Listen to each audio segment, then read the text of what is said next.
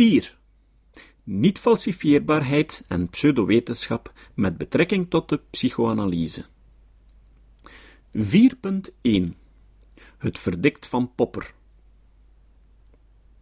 In Conjectures and Refutations velt de wetenschapsfilosoof Karl Popper zijn beruchte verdict over de theorieën van Freud en Adler.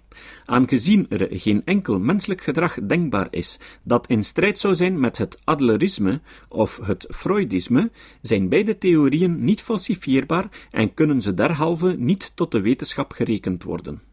It was practically impossible to describe any human behavior that might not be claimed to be a verification of these theories. Poppers demarcatiecriterium, dat het pseudowetenschappelijke kaf van het wetenschappelijke koren probeert te scheiden, bepaalt dat een wetenschappelijke theorie een empirisch risico behoort te lopen. Dit betekent dat ze tenminste onverzoenbaar moet zijn met bepaalde mogelijke observaties. Wanneer ze met elke mogelijke observatie compatibel is en dus steeds opnieuw geconfirmeerd wordt, zoals het geval is met de theorieën van Freud en Adler, dan heeft de theorie geen enkele verklarende waarde en noemen we ze een pseudowetenschap. Popper illustreert zijn argument met twee voorbeelden.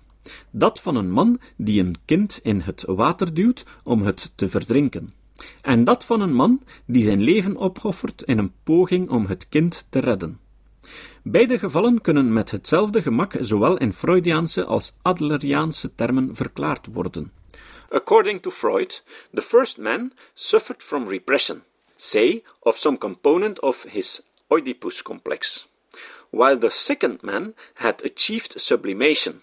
According to Adler, the first man suffered from feeling of inferiority, producing perhaps the need to prove to himself that he dared to commit some crime.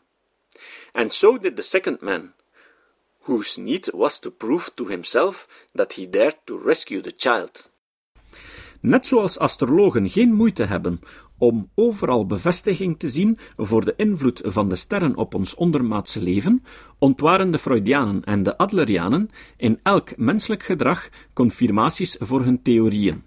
Once your eyes were thus opened, you saw confirming instances everywhere. The world was full of verifications of the theory. In de evolutietheorie bestaat er zoiets als het spreekwoordelijke konijn van het Precambrium. Dit betekent een potentiële empirische observatie die fataal zou zijn voor de theorie. Het zou immers op geen enkele manier darwinistisch verklaarbaar zijn dat er een zoogdier in het Precambrium rondliep. Maar bestaat er iets gelijkaardigs voor de psychoanalyse? In 1958 vroeg de wetenschapsfilosoof Sidney Hook aan een auditorium psychoanalytici welke gedragingen een kind zou moeten stellen om de psychoanalyticus ervan te overtuigen dat het geen Oedipuscomplex heeft. Er kwam geen antwoord. Ook het marxisme werd door Popper in de banvloek van de wetenschap geslagen. Maar er was volgens hem een belangrijk verschil. Daar waar het marxisme aanvankelijk falsifieerbaar was en de theorie enkel naderhand tot haar aanhangers van de weerlegging werd gered middels immunisatiestrategieën, waren het Freudisme en het Adlerisme altijd al immuun voor weerleggingen, en zijn ze dat sindsdien gebleven. Niettemin, als dus Popper, omvatte de psychoanalyse van Freud en Adler enkele immunisatiestrategieën. De criticus van de psychoanalyse, Adolf Grünbaum, die Poppers oordeel over de niet-falsifieerbaarheid van Freuds theorieën altijd betwist heeft, brengt hier het volgende argument tegen in.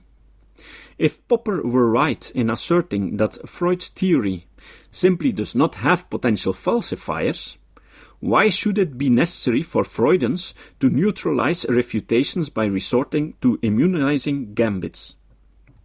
Met deze vermeende inconsistentie in Poppers veroordeling van Freud wil Grünbaum zijn argumenten kracht bijzetten dat de psychoanalyse wel degelijk falsifieerbaar is. Het feit dat Freudianen immunisatiestrategieën gebruiken, en dat wil Grünbaum aannemen, impliceert dat de theorie aan zich kwetsbaar is voor weerleggingen. Waarvoor zouden vluchtmanoeuvres immers nodig zijn als er niets te ontvluchten is? Als we de moeite doen om deze immunisatiestrategieën logisch te onderscheiden van de theorie op zichzelf die ze pogen te redden, dan zullen we volgens Grunbouw zien dat de theorie, in C de psychoanalyse, wel degelijk falsifieerbaar is. Wanneer een van de hypothesen van de theorie gefalsifieerd is, kan een proponent weliswaar de oorspronkelijke hypothese zo gaan veranderen dat de weerlegging ontweken wordt, of hij kan de theorie ondanks alles dogmatisch blijven aanhangen. Maar dat verandert niets aan het feit dat de theorie feitelijk weerlegd is.